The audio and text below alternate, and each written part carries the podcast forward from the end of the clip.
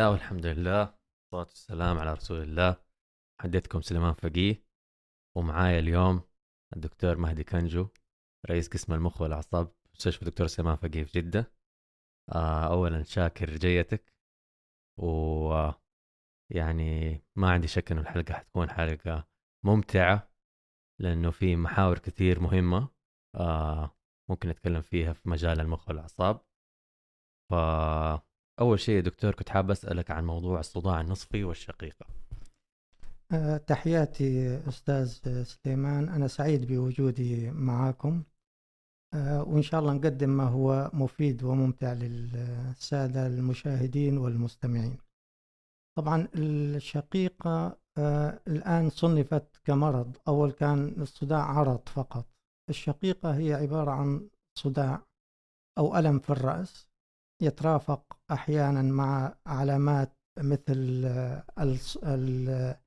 الدوار مثل الغثيان الإقياء الخوف من الضياء الخوف من الأصوات العالية. أو أحيانا له علاقة مع قلة النوم أو الستريس. فهو صداع بالرأس ممكن يكون بجهة معينة أو ينتقل للجهة الأخرى أو أنه يأخذ كل الرأس بشكل كامل. طبعا صداع الشقيقة شائع والوراثة له دور تقريبا ممكن 50% من الحالات. وبالفعل هو من أكثر الأمراض اللي بيؤدي إلى إعاقة. أنت تصور أستاذ آه، سليمان أنه أكثر الأمراض اللي بتؤدي للغياب عن العمل هو مرض الشقيقة. ومرض الشقيقة عادة آه، لها علاج ولكن آه، مثل ما يقولوا under diagnosis يعني غير مشخص.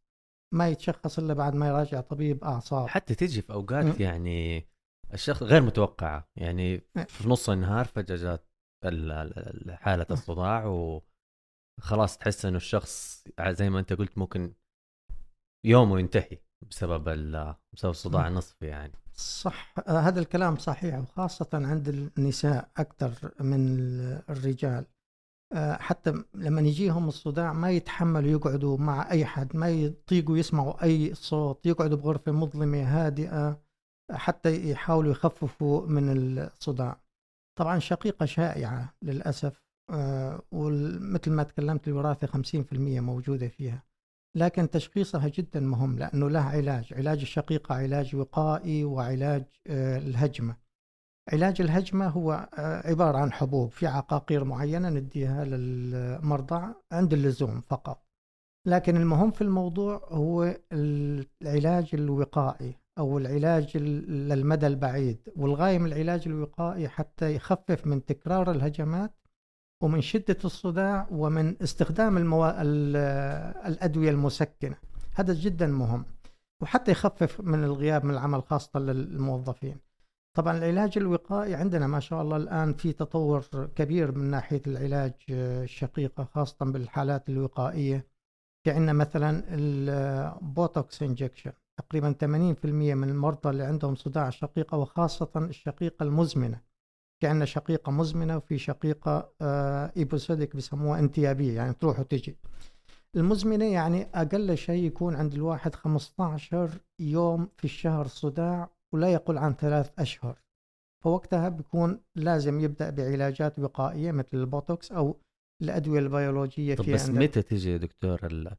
متى يجي الصداع المزمن هذا يعني إيش هل في عوامل مكتسبة بتسبب م. هذا الشيء؟ يعني م. عوامل في حياة الإنسان، مشاكل معينة، stress، عوامل نفسية.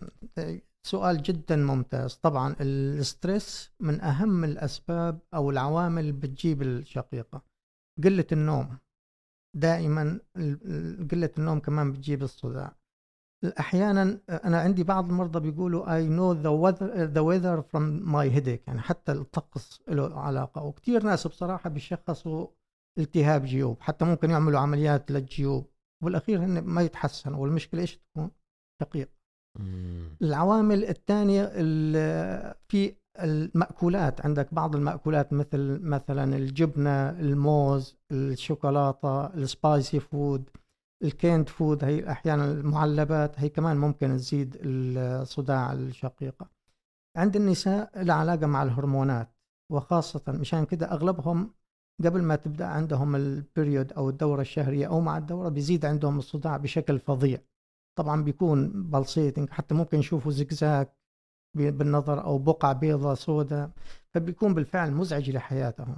وخاصة آه، في آه، بعمر العشرين للأربعين خمسة وأربعين سنة. هذا العمر المفضل لهم يعني عمر الشباب عمر ال activity يعني عمر اللي بيكون فيه إنتاج للشخص.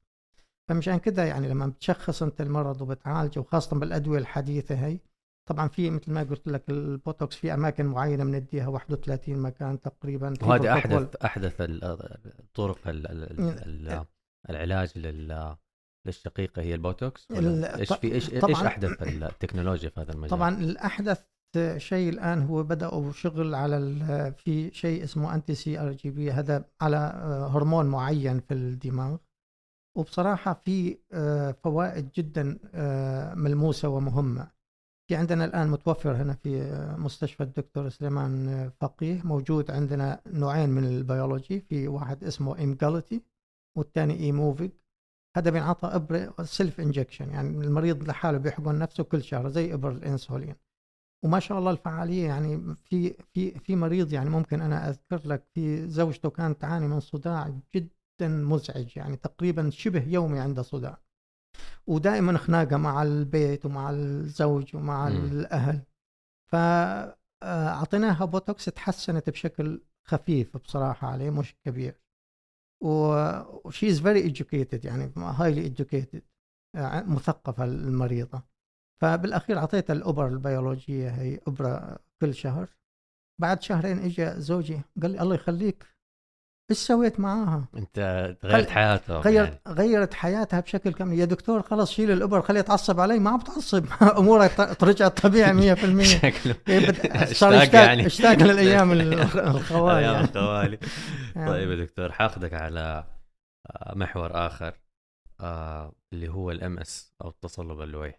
ال MS التصلب اللويحي أو بالإنجليزي بيقولوا له ال multiple sclerosis طبعا هو مرض مناعي ذاتي. هذا مثل الإنسان الخلايا العصبية بصيب الجهاز العصبي المركزي. الجهاز العصبي المركزي نقصد فيه الدماغ والحبل الشوكي. طبعا هو غالبا ما يصيب المادة البيضاء في الدماغ يعني القشرة اللي هي المادة الرمادية وفي المادة البيضاء في الدماغ فهو أكثر ما يصيب المادة البيضاء. عادة الخلايا العصبية في الدماغ بتكون مغلفة بغلاف.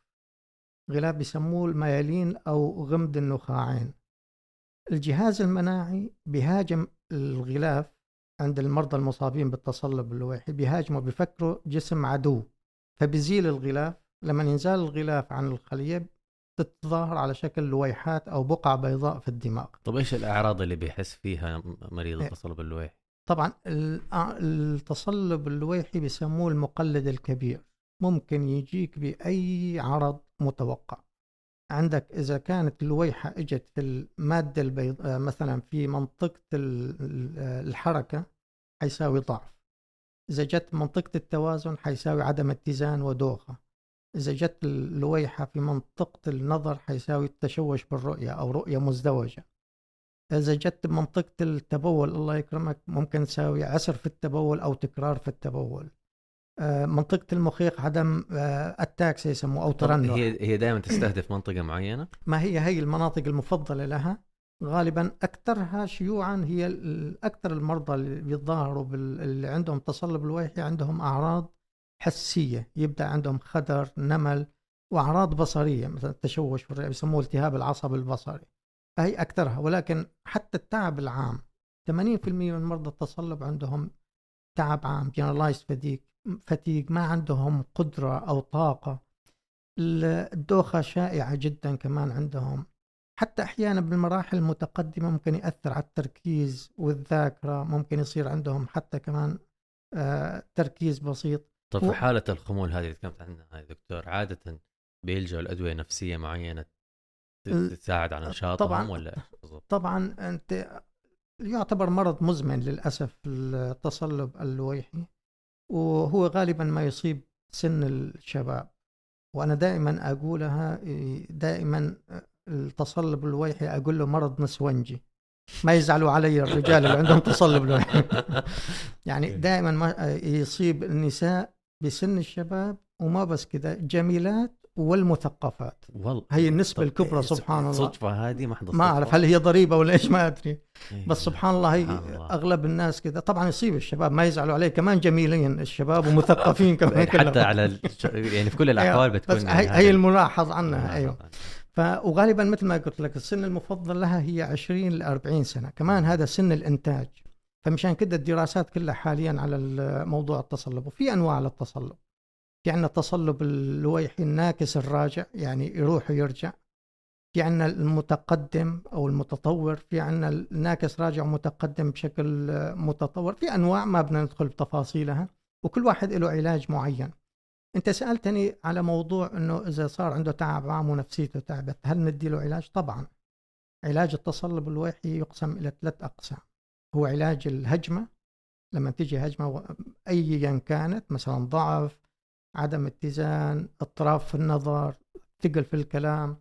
فوقتها بندي الكورتيزون عن طريق الوريد لمدة ثلاثة إلى خمس أيام. هذا علاج الهجمة أو إذا في الحالات ما تستجيب في أدوية ثانية مثل تبديل البلازما الحالات ال- الع- العرضية هي هي ال- سؤالك بي- بيشملها. إذا صار عندك اكتئاب طبعا بدك تدي شيء محسن للمزاج وللاكتئاب.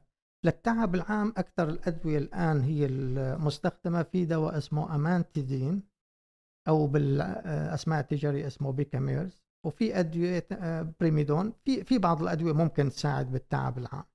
لكن ما ننسى العلاج العرضي في التصلب اللويحي يعني الواحد عنده دوخة نديه الدوخة أدوية. عنده مثلا المشي مو متوازن نديه بعض الأدوية بتساعد مثل ال Fampyra. والأدوية الوقائية وهي المهمة. طبعا عندنا ولله الحمد في آه، مستشفى الدكتور سليمان فقيه أحدث الأدوية لعلاج التصلب اللويحي وعندنا مرضى عدد كبير ولله الحمد كلهم متحسنين ومستجيبين بشكل جدا ممتاز على الأدوية وخاصة الأدوية الجديدة البيولوجية. يعني عندنا نحن طبعا التصلب اللويحي عندنا أدوية كثيرة بصراحة. بدأت بأدوية عن طريق آه، حقن تحت الجلد. مثلا يوم إيه ويوم لا هي بيسموها الانترفيرون. بعدها بدأت الأدوية الحبوب عن طريق الفم. في عندنا أنواع كمان في عندنا أربع أنواع. الآن هي الأبر كما البيولوجية في عندنا أبر تنعطى كل شهر في أبر تنعطى كل ست أشهر في أبر تنعطى كل 12 آه، شهر. فكلها ما شاء الله متوفرة و- وسهلة وحتى مغطاة آه، بالتأمين ولله الحمد. ممتاز ممتاز. هو في محاور كثير ممكن نتكلم فيها يعني لسه حندخل في الباركنسونز حندخل مم. في الحزام الناري حندخل في الجلطات جلطات الدماغ طبعا بس أنا مم. بس ال- ال- المرض هذا يعنيني شخصيا وهو مرض مزعج الحقيقة ومن أكثر الأمراض اللي يعني أنا أعتقد أنه من الأمراض المزعجة آه، عند المريض حتى تأثر على نفسيته وتأثر على حياته هو مرض الباركنسون أو الرعاش. فلو تقدر يا دكتور أول شيء تعرف لنا إيش المرض وبعدين ندخل في أكثر. طبعا ال Parkinson disease أو الشلل الرعاشي بصراحة التسمية شوي مش ما تمشي كثير مع ال Parkinson disease هو مصطلح يقولوا له الشلل الرعاشي. هو مش شلل بصراحة. طبعا أنا أسميه داء المشاهير. مم. ال Parkinson disease أو داء المشاهير بالفعل يعني بتلاحظ أغلب الناس المشاهير مصابين فيه. عندك في رئيس كثير. رئيس أمريكا محمد علي رئيس كلاي. محمد علي كلاي رئيس فلسطين في في لستة كبيرة يعني. ياسر عرفات كمان باركنسون؟ كمان باركنسون. آه رحمة الله عليه ال- الأمير سعود الفيصل الله أيضا. له. ففي بالفعل المشاهير أغلبهم عندهم آه مرض ال Parkinson's disease أو ما يسمى بالشلل الرعاشي. طبعا هو كلمة الرعاشي جاي من الرجفة. عادة المرض هو يبدأ بشكل تدريجي. تدريجي ويتطور. للأسف للآن ما في دواء بيوقف تطور المرض بشكل كامل. لكن أنت إذا عالجته بالبداية ممكن تكون الفائدة أحسن. حتى ال life expectancy يعني أنه متوقع الحياة بالنسبة له يعيشوا تقريبا زي الناس العاديين ما في فرق كبير. لكن بالفعل تأثر على حياتهم. يعني تبدأ ال- الحالة ب آه، برجفان بيسموه رجفان خاص هذا رجفان أثناء الراحة زي عد المسبحة زي كذا يده المريض تكون كأنه عم يعد المسبحة. بعدين يبدأ عنده مثلا في صعوبة بالتقلب على السرير أو صعوبة من القيام من وضعية الجلوس أو أحيانا إذا بده يلف يرجع للوراء. فهي كلها علامات تبدأ آه، بالتدريج بعدها بيبدأ عادة بطرف بعدين بينتقل للطرف الثاني. بعدها شوي شوي بيتطور ممكن حتى عشان كده بنشوف فقد التوازن إيه أحيانا. طبعا ما هي المشي السريع المشي ما هي تبدأ المشي خاصة هي مشية بيسموها مميزة للباركنسون. تكون خطوات قصيرة بتكون آه، في انحناء في الجذع للأمام وفي عنده الإنسان الطبيعي لما يمشي يحرك ذراعيه للأمام للخلف أما اللي عندهم باركنسون ما في حركة بتكون مجمدة يديه وهو ماشي ومنحني لقدام وفي رجفة زي كذا رعشة على طول بيده. فهي مع عدا عن ذلك كمان بصير عندهم شيء بنسميه mask face mask face يعني ملامح الوش ما عاد مثل الأول. تعابير الوش بتغيب عندهم. ما عاد تظهر زي آه، زمان. الكلام بصير التون عنده ضعيف. الكلام خفيف التون ما عاد يحسن يعلي صوته ولا شيء. في هي أعراض كلها حركية وما ننسى الأعراض غير الحركية وهي جدا مهمة. بصراحة هي مهملة من قسم كبير من الأطباء خاصة العاميين. وهي لازم دائما نركز عليها ونعالجها لأن بتأثر على حياة المريض. الأعراض غير الحركية مثل مثلا سيلان اللعاب دائما اللعاب يسيل من فمه. وإلى علاج يعني في هذا السبب عشان كده كثير من مرضى الباركنسون بيشرقوا وما بياكلوا مثلا. طبعا اي ما هو ما يحسن يبلع يعني في إفراز اللعاب زيادة ولكن الامتصاص قليل والبلع قليل فإما يسيل أو إنه ينزل للرئة ويصير آه، التهاب رئة استنشاقية يسمى هي بالحالات المتقدمة. غير عن كده عندك أنت آه، الاكتئاب اضطراب الذاكرة أو حتى بيأثر على آه، التركيز عند تقريبا 30 40% ممكن يصير عندهم. اضطراب في الذاكرة الهلوسة بالحالات المتقدمة. عندك موضوع الإمساك. دائما أغلب المرضى اللي عندهم تصلب الويحي عندهم إمساك. لازم نسأل المريض على هالشيء هذا ونبدأ علاجه. الشم نسبة كبيرة منهم بيفقدوا حاسة الشم بالنسبة اللي عندهم باركنسون.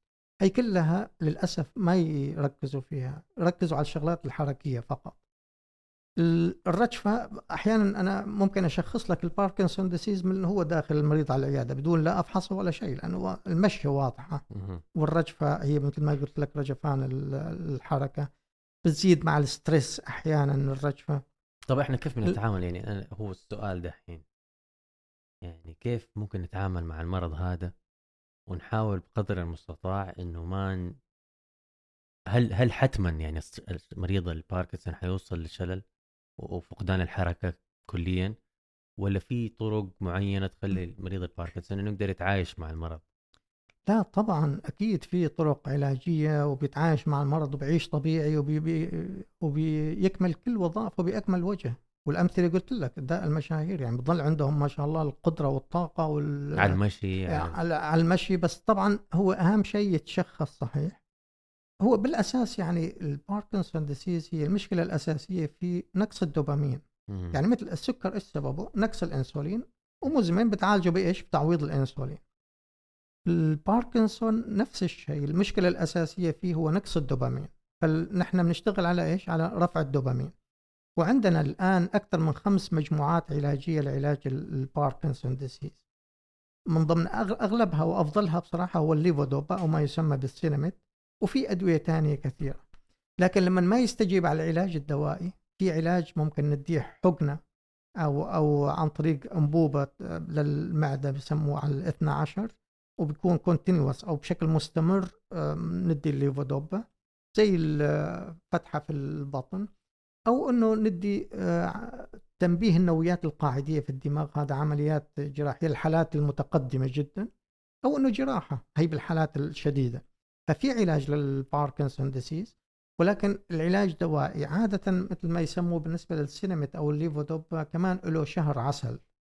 يعني فائدته فقط في السنتين آه، السنة الأولى والثانية بعدين بخف فبدك بالمراجعة بدك تتابع وتزيد الجرعة بالتدريج وما ننسى الشق العلاجي للحالات الغير حركية خاصة الإمساك الاكتئاب اضطرابات الذاكرة. عادة المريض لما يمشي عنده صعوبة ببداية الحركة. في البداية في صعوبة بس يمشي صار بينطلق صار بيصير يسرع بنفسه ما يحسن يوقف نفسه. فيلحق الجاذبية حقت نفسه. فهي كمان لازم نحن نظبط الأدوية. في فريزنج أحيانا حتى الأدوية ممكن تساوي أعراض جانبية بد فبدأ متابعة بشكل مستمر مع عيادة الأعصاب والعلاج الطبيعي ما ننساه العلاج الفيزيائي الطبيعي. جدا جدا مهم. طب غير العلاج الطبيعي هل في مثلا تمارين هل الرياضة يعني مهمة في هذا الجانب ال- تقوية المفاصل هل هذه أشياء مهمة ولا؟ ما ما هي هي جزء من العلاج الطبيعي. ال exercise جدا مهم. التغذية كمان يعتمد أكثر شيء على الخضار الفواكه الأسماك ال- وينتبه كمان في نقطة جدا مهمة الأدوية لما ياخذها ما بعض الأطباء للأسف ما ينبهوا المريض متى ياخذ العلاج خاصة الليفودوبا فما لازم ياخذه بعد الأكل أو مع الأكل لأنه الجسم يفكر الليفودوبا بروتين ياخذ البروتين ويكب الليفودوبا يفكره بروتين ثاني. فمشان كده ياخذه إما قبل الأكل أو بعد الأكل بساعة ونص. هي طريقة متى ياخذ العلاج جدا مهمة.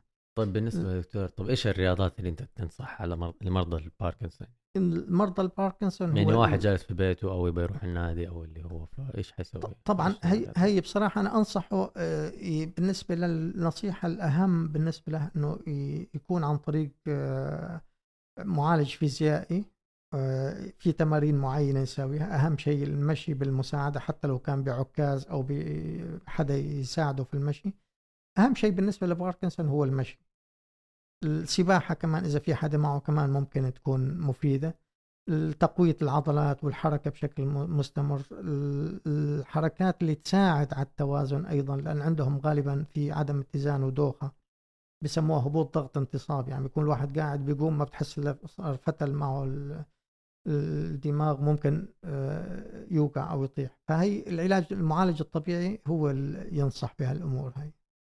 ممتاز ممتاز. طيب يا دكتور حنروح لمحور آخر اللي هو الجلطات جلطات المخ. آه هي أسبابها وراثية ولا مكتسبة ولا إيش؟ السكتات الدماغية أو ما تسمى الجلطات الدماغية في عندنا نوعين أساسيين اللي هي الجلطة النزفية والجلطة الاحتشائية. يعني الشريان بينسد بيقفل وبيساوي آه، تجلط أو احتشاء. هذه اسمها السكتة الدماغية الاحتشائية وفي النزف كمان لكن الأشع هي السكتة ال- الإقفالية أو التجلط بالعامية الجلطة الدماغية. طبعا أسبابها آه، كثيرة. عادة آه، من أهم العوامل اللي بتزيد الج- الجلطة الدماغية هي ارتفاع ضغط الدم ارتفاع الكوليسترول والشحوم الثلاثية التدخين مم. ما تقول لي ش- الأرجيلة ما تساوي تساوي كمان. في ال- غير كده ال stress. ال stress أحيانا لما يكون الواحد متضايق وتعبان وتفكير ما في نوم جدا مهم الاست- والتغذية. والأشياء ما. هي هي لها علاقة بالتغذية. زيادة الوزن ال obesity هي كلها بيسموها آه، يعني عوامل خطورة ممكن علاجها والسيطرة عليها بيسموها modifiable يعني ممكن أنت تظبطها في شغلات هي خلاص ما فيك تغيرها أنت العمر. في أحيانا العرق أحيانا أو القصة الوراثية أو إنه الجنس كمان هذا ما فيك تغيره هذا شيء خلقه يعني. هي أكثر العوامل إذا اجتمع أكثر من واحد أو اثنين مع بعضهم هي بتزيد. طبعا القصة الوراثية جدا مهمة وخاصة عند صغار السن. عندنا من أكثر الأسباب أيضا أمراض القلب وخاصة الرجفان القلبي أو أنه في مشكلة بدسمات القلب. إذا في مشكلة بالشرايين الصدرية أحيانا هذه عند الشباب صراحة بنلاحظها وبالفعل تعتبر غير نادرة اللي هي بسموها تسلخ الشرياني. يعني خاصة مع تريف مع اكسرسايز معين مع حركة معينة بالرقبة ولا شيء في شرايين بالرقبة السباتي والفقري القاعدي بالخلف. فهدول ممكن يتأذوا وبصير نزف ببطانة الشريان بيتسلخ بيتوسع شوي شوي فبيسد الشريان بعدها مم. ممكن يتظاهر بشكل آه، جلطة في بعض أنواع الشقيقة ممكن تساوي تجلط. خاصة بيسموها الشقيقة الفالجية لما تكون الأساس هي تقبض وتوسع في الأوعية في أسباب آه، أمراض الدم خاصة الفقر الدم المنجلي ال- إذا اضطرابات بتخثر الدم ففي أسباب بصراحة كثيرة التجلطات الدماغية نكمل عليها لأنه الآن بصراحة أنا هذا الموضوع جدا مهم وحساس جدا السكتة الدماغية. طبعا الوقت جدا مهم. أنت تخيل أستاذ سليمان خلال ثانية ممكن تفقد ملايين من الخلايا العصبية إذا ما جيت بالوقت المناسب.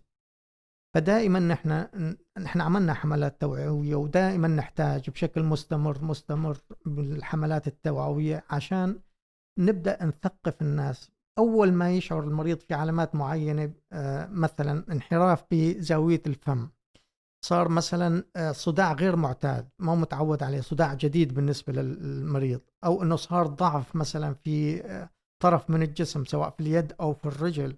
أو صار تلعثم في الكلام أو صار مثلا خطر تنميل في الجسم لا تتردد لازم مباشرة تراجع أقرب مستشفى أو مركز صحي. طوارئ على طول. لازم لازم طوارئ لأنه الدماغ مثل ما بيقولوا time is brain الدماغ هو الوقت. كل ثانية بتتأخر بتفقد خلايا. فأنت لما بتجي بالوقت المناسب للآن الوضع ما عاد زي زمان. فالج لا تعالج. الآن في علاجات للجلطة الدماغية والسكتة الدماغية. وعندنا ولله الحمد موجودة في مستشفى الدكتور إيش سليمان. إيش من قصص النجاح اللي واجهتها أنت دكتور أو أو ساهمت فيها يا دكتور في موضوع الجلطات الدماغية؟ هاي بصراحة في في مريض very educated مثقف عمره كمان صغير يعني عمره 55 سنة. طبعا اجى الطوارئ ب left side weakness عنده ضعف بالطرف اليسار وصعوبة في الكلام وانحراف بالفم. جاي عنده رعب وخوف. هو آه، من آه، الجنسية الباكستانية من إخواننا الباكستانيين. آه، فجاي خايف وما عنده حدا هنا مسكين خلص تعطلت حياته يعني الناس لما تسمع بالجلطة خلص خوف يعني بتكون. فأجيت طبعا بالحالات هي لما بيجي المريض خلال الساعات الأولى عادة خلال الاربع ساعات ونص الأولى ممكن نديه مذيب للجلطة اللي هو ال tissue plasminogen activator أو tPA بيسموه. ولحد 24 ساعة إذا ممكن كمان نعمل معاها سحب أو آه، شفط للجلطة عن طريق تدخل بالأشعة التداخلية عن طريق الشريان الفخذي بيوصلوا فيها لحد الجلطة وبيسحبوها. متوفرة الخدمة ولله الحمد عندنا. طبعا هذا لما جاء آه، طمنته أنا وقلت له خلاص اطمن هدي لأنه جدا الهدوء لازم آه، مع مريض التجلط. لأن الستريس بصراحة بيأثر على آه، سرعة الشفاء. فقلت له اطمن موضوع مؤقت وحنديك علاج وإن شاء الله تعالى حتتحسن وحترجع على شغلك وحترجع بلدك بس أنت هدي وروق وحبدأ لك العلاج. هو هو الحمد لله جاء خلال ساعتين يعني جاء مباشرة ما إنه تأخر. فدينا مذيب الجلطه و وثاني يوم طبعا لازم نحن في بروتوكول معين بننيمه 24 ساعة مراقبة وثاني ثاني يوم ولله الحمد قام يمشي بدون أي ضعف بدون أي علامات عجز. وقتها إجاني بالمراجعة. حتى كتب فيها كمان نفس الشيء ملاحظات وشيء بعتها أعتقد للمستشفى. آه، يعني ما بدي أمدح بنفسي ولا كذا بس نحن وسيلة. يعني الحمد لله رب العالمين سخر لنا الأدوية مشان نعطيها للمرضى وخاصة لما بتختارها بالوقت المناسب وللمريض المناسب. فقال يعني حتى كتب مثل ما قلت لك إنه أنا حسيت إنه ملاك اجى وأنقذني ورجعت طبيعي. ولله الحمد رجع طبيعي. مريض زي كذا كمان بالعمر 65 سنة كمان نفس الشيء سعودي الجنسية كمان جاب بضعف والحمد لله أخذ المذيب لكن كانت الجلطة كبيرة رحنا عملنا تدخل وسحبناها. كمان ممكن أقول لك رجع 90% لحالته الطبيعية ورجع يمارس حياته يسوق سيارة ويمشي لوحده لا بده لا متابعة ولا شيء. فهي مشان كذا نحن دائما لازم نشتغل على الموضوع هذا. رجاء دائما أي واحد يشعر بهالأعراض هاي ما يتأخر ما يقول أستنى بركي بتتحسن بركي بتح... لا راجع المستشفى لأنه في علاج وقتها. بس مضت أربع ساعات ونص ما عاد نحسن ندي المذيب. إذا مضت 24 ساعة ما عاد نحسن نسحب الجلطة حت... حيبدأ علاج وقائي يعني. ممتاز ممتاز جميل. طيب يا دكتور بالنسبة لفقدان الذاكرة أو الدمنشيا الآن بنشوف آه أشخاص يعني ما بيوصلوا السن اللي هو الكبير فوق 80 سنة عشان يبدأ موضوع الخرف آه فإيش سبب الظاهرة هذه؟ شوف موضوع الدمنشيا هو بيج امبريلا مظلة كبيرة. تحتها في آه، بعض أنواع الأمراض. عندك مثلا الزهايمر هو الأكثر شيوعا تقريبا 60 65% من مرضى الزهايمر عندهم من مرضى الدمنشيا عندهم زهايمر في شيء اسمه آه، خرف الفص الجبهي الجداري. في منه ليوي بادي. في أنواع تانية مقلدة للدمنشيا هي حال نتكلم عليها. هي جدا مهمة حتى ننبه الناس عليها. طبعا عادة السن المفضل لمرض الدمنشيا أو الزهايمر هو فوق الستين سنة. أنت تخيل أستاذ آه، سليمان بعمر التسعين سنة إذا جبت اثنين واحد بيناتهم واحد بين اثنين عنده دمنشيا. فمع العمر بتزيد نسبة الدمنشيا.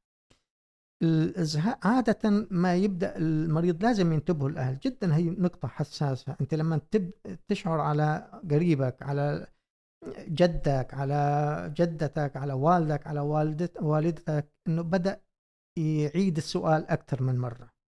بدأ ينسى الأسماء. ما عاد يتذكر وين حط أشياءه.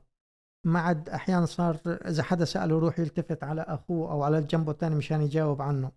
الصلوات صار يلخبط فيها. ما عاد صار بدل ما يقرأ التحيات وهو قاعد صار يقرأها وهو واقف مثلا. أو إنه صار يلخبط صار له ثلاثة ولا أربعة ما عاد. فهي بالبداية شوي شوي تبدأ بسموه on onset يعني إنه تبدأ بشكل مخاطر وشوي شوي آه، تكبر. هي ال- ال- ال- الفترة هي جدا ذهبية لنا.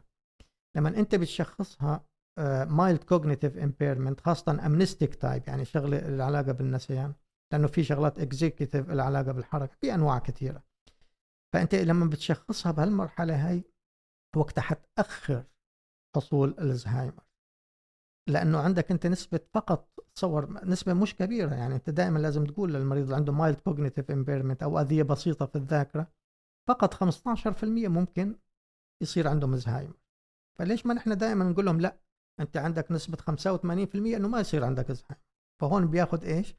يعني إيجابية أكثر. ما إنه تجي مباشرة للأسف بعض الممارسين إنه يقولوا له ممكن أنت حيجيك زهايمر بعد فترة. هي نسبة 15% أنت ليش لا تخوف المريض وتحطه بقلق؟ مع إنه 85% إذا اشتغلت عليه كويس أنت بالعلاج الدوائي بالعلاج ال- الغذائي هي كلها ممكن تساعد فجدا مهم طبعا مراحله بالمراحل المتقدمة للأسف لما بيتطور الزهايمر بيبدأ يضيع. ما عاد يعرف المكان اللي فيه أحيانا تلخبط في ولده ولا. بنته ما يعرف تمام. ممكن اي بالمرحلات المرحلة المتقدمة خاصه أحيانا بالبداية لما بيكون سايق بروح بيرجع ما عاد يعرف بيتصل بابنه أنا أنا ضايع تعال خذني. ماني عرفان أرجع على البيت إيه. أو إنه مثلا مع الحالات المتطورة أكثر بصير حتى بصير عنده آه، مثلا هياج بصير عنده آه، اضطرابات سلوكية بصير يعصب يصرخ هلوسة يشوف عنيف أشياء أحيانا أيوة. ممكن يكون يلجأ للعنف أحيانا تمام بعض ممكن طبعا. ممكن يعض حتى أيوة. للممرضة للكسب ممكن يعضها ممكن فاحيانا ممكن يسمع أشخاص غير موجودين يتكلم مع أشخاص مع يتذكر الشغلات القديمة لما تجيب له سيرة القديم ينبسط عليها والله يتذكرها. في ذكرت أنا دكتور إيه. بفيلم آه، سواه أنتوني هوبكنز. فيلم من سنتين تقريبا اسمه ذا فاذر يبين لك آه حياة مريض الباركنسون من عينه هو. يعني أنت م. كأنك داخل جوة الرجال وتشوف هو إيش بيشوف وإيش بيطالع وكيف بيتعامل مع بنته. فيلم جميل يعني الصراحه آه. فبس افتكرت ال- الجزئية هذه فيها. ممكن الواحد يستوعب أكثر ال- أيوه صح القصة. من آه. خلال طبعا الدراما دائما تساهم في. ال- ما هي لازم تكون آه، أحيانا تكون توعوية صحيح. ف آه، بس آه، نكمل نقطة ال- الزهايمر. طبعا مع المرحلة المرحلة المتقدمة بصير حتى للأسف ما عاد يتحكم في البول ما عاد المشي بصير عنده صعب. بصير ففي أدوية ولله الحمد الآن في أدوية ممكن نبدأها نحن للمرضى الزهايمر. طبعا في أكثر من نوع. لكن المهم إنه أنت مثل ما قلت لك تكتشفها باكرا. لأنه إذا عالجتها وخاصه الغذاء، الغذاء جدا مهم من الناحيه هي إنه يعتمدوا بيسموه على حمية البحر الأبيض المتوسط. ميديترينيان إيه تمام. آه، خضار أسماك زيتون الأمور هي يقولوا هل هذه فعلا هي أفضل؟ يعني دائما أنا أحس من الأشياء اللي دكتور اللي الناس عجزوا إنه يتفقوا عليها هو موضوع ال diet والحمية التغذية. يعني في أشياء في الطب يعني خلاص واضحة وصريحة بس موضوع التغذية دائما في ناس عندهم منهج في اللي يقول لك لا لازم تكون vegan وما تاكل لحوم أصلا. آه في اللي يقول لك لا vegetarian آه ممكن تاكل بيض أو شيء زي كده بس لازم ال- الأساس يكون الخضار. في اللي يقول لك لا أنا بس آكل لحوم أصلا. أنا أنا كان عندي autoimmune disease وما آه، اتحسنت إلا بعد ما خلاص بطلت آكل خضروات صرت بس آكل لحوم ومشتقات الحيوانية والألبان والأشياء دي. فسبحان الله يعني أحس العالم. ده يعني. اتفقوا العلماء إنه ما يتفقوا فيه يعني. ما هو هذا بصراحة موضع خلاف يعني. هو بس من ناحية أنا أتكلم من ناحية من ناحية الأمراض العصبية. وفي دراسات عليها أثبتتها. diet أيوة هي بتفيد طبعا جدا مهمة. هي وال exercise حتى أحسن من الأدوية أحيانا الرياضة. طبعا في ال ketogenic diet هي علاج للمرضى اللي عندهم epilepsy الصرع لحد الآن مستخدمة يعني. هي يسموها ketogenic diet هو high ال protein. أيوه high protein. هي هي للمرض الصرع. لكن ما تفيد لمرض عندهم مثلا ال dementia ولا شيء. فكل كل مرض ممكن في diet معينة ممكن تساعده. مثلا اللي عنده مثلا اضطراب بشحوم الدم أو سكر تروح تقول له والله آه، مثلا Mediterranean diet فقط. لا ما ي... لأنه كله فيها سكر. هاي بدك تعتمد على حسب المرض اللي اللي يعاني منه طيب يا المريض. دكتور أنا يعني سبق تكلمت مع ناس الموضوع ده موضوع الخرف عموما. فبيقولوا إنه في أشخاص آه يمكن يعني بيصابوا بهذا الشيء في سن مبكرة أكثر لأنه ما بي ما بي آه، بيتحدى خلينا نقول آه، ذاكرته أو أو أو بيقرأ أو بيخش في نقاشات أو في حوارات حياته روتينية بحتة ما عنده يعني ما بيتعلم لغات جديدة ما بيحفظ قرآن. الأشياء هذه بيقولوا في تمارين معينة. آه، المفروض الناس دائما تفضل تطلع وتفضل تقرأ إنه هذه الاشياء تساعد في إنه اتليست على الأقل إنها تأخر موضوع. الخرف هل هذا الشيء صحيح يا دكتور ولا؟ لا لا أكيد. آه، هذا ال- القراءة جدا مهمة حتى في دراسات انعملت وجدوا أنه اللي يتكلم أكثر من لغة أقل آه، نسبة أنه ينصاب بزهايمر القراءة والمثقفين حتى ممكن تكون أقل عندهم الإصابة. القصة الوراثية نادرة لكن ممكن يكون لها دور ولكن خفيف يعني بالنسبة للزهايمر ما ننسى جانب. عندنا في أنواع تانية خاصة لما بصير اضطرابات بالسلوك والتفكير. عارف أنت منطقة الفص الجبهي أو الناصية هي بيسموها. فإذا انتزعت أو انصاب فيها شيء حيصير اضطرابات في السلوك يصير عنده المريض هذا ما تعرفوا إنه عنده هل هو زهايمر حتى الذاكرة بتكون كويسة بس مشكلة اضطرابات في السلوك. في شغلات مهمة عندك أنت أحيانا بتظهر على شغل على شكل أمراض نفسية. يعني ممكن أقول لك حالة جتنا آه، مريضة عمرها 25 سنة. آه، جت الطوارئ psychosis psychosis يعني نفاس هياج وتصليخ وتتخيل أشياء تخيلات هلوسة. بشكل غريب مع صراخ عجيب عمرها 25 سنة صغيرة. ال- دخلوها بال- شافوها مر... أطباء النفسية بدأوا لها علاج مستحيل يشكوا بشيء ثاني يعني. فأخذت العلاج لفترة لمدة أسبوع. ما في تحسن رجعت لها نفس الأعراض. جتني العيادة. تصور أنا من ضمن مشان كذا أنت مع المريض لازم تاخذ وقتك وتقعد معه وتاخذ تفاصيل منه. سالتها عن شغلات معينة يعني هل في مثلا صداع؟ هل في ألم في أسفل الظهر؟ هل في تعب عام؟ هل في تعرق ليلي؟ هل في؟ فجاوبني زوجها وهي حتى كانت وقتها رايقة شوية جاوبوني أيوة. فقلت خلاص ننومها ونعمل لها عينة من أسفل الظهر. عملنا لها العينة من أسفل الظهر وعملت لها تحليل اسمه بروسيلا كنت شاكك بصراحة بالحمى المالطية هي نادرة. فطلع ال- النتيجة طلعت حمى مالطية. حمى مالطية عصبي بدأنا لها المضاد الحيوي لمدة شهرين رجعت طبيعية مية في المية. فهي كمان جدا مهمة. أحيانا في شغلات مقلدة للأمراض النفسية. والزهايمر ففي حالات بيسموها reversible causes شغلات ممكن الوقاية منها أو ممكن آه علاجها. هي 5% للأسف مش كثيرة. من أهمها هي جدا مهمة لازم ننتبه لها هي مشاكل الغدة الدرقية. إذا كان عنده الواحد نقص فيتامين ب 12 عند الكبار في السن حتى لو رض صغير ممكن يصير عندهم نزف تحت الجافية. هذا علاجه سهل وقتها ممكن عملية جراحية. أو اللي عندهم مثلا في شيء معين بيسموه ال triad هذا بصير عندهم عدم اتزان في المشي. تبول لا إرادي بالإضافة إلى علامات زي الباركنسون. فهدول كمان نفس الشيء علاجها سهل. يعني أنت لما بتشخصها بتسحب العينة وبتقيس بتسحب تقريبا 30 40 ملي وبعد المريض إذا تحسن بالمشي فخلص تعمل له shunt تعمل له تحويل ويرجع طبيعي.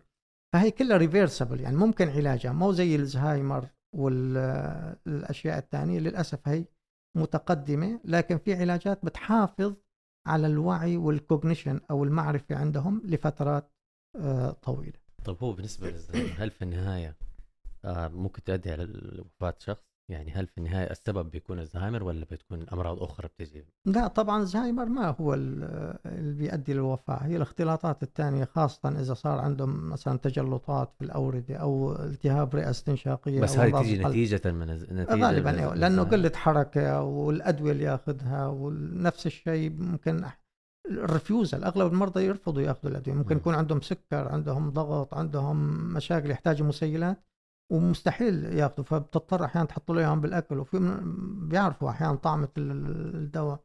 ففي صعوبة جدا إنه تتعامل معاهم. أشكرك يا دكتور. كانت حلقة ممتعة وغنية جدا. والشيء اللي المفروض نقوله يعني إنه هي أول حلقة نصورها في في الاستوديو حقنا. يعني كان سابقا كنا بنصور في استوديو برا وإحنا الحمد لله جهزنا هذا الاستوديو وكل شيء. وكان لنا الشرف إنك أنت تكون أول واحد يكون معنا في هذه الحلقة. الله يبارك فيك وأشكرك جدا على حسن إدارة الحوار. وإن شاء الله تكون بداية خير كوني أنا أول واحد. إن شاء الله ما نكون ثقيلين الظل على لا لا المشاهدين. بالعكس, بالعكس شكرا لك. الله يعطيك العافية. يا مرحبا بك. هلا هلا السلام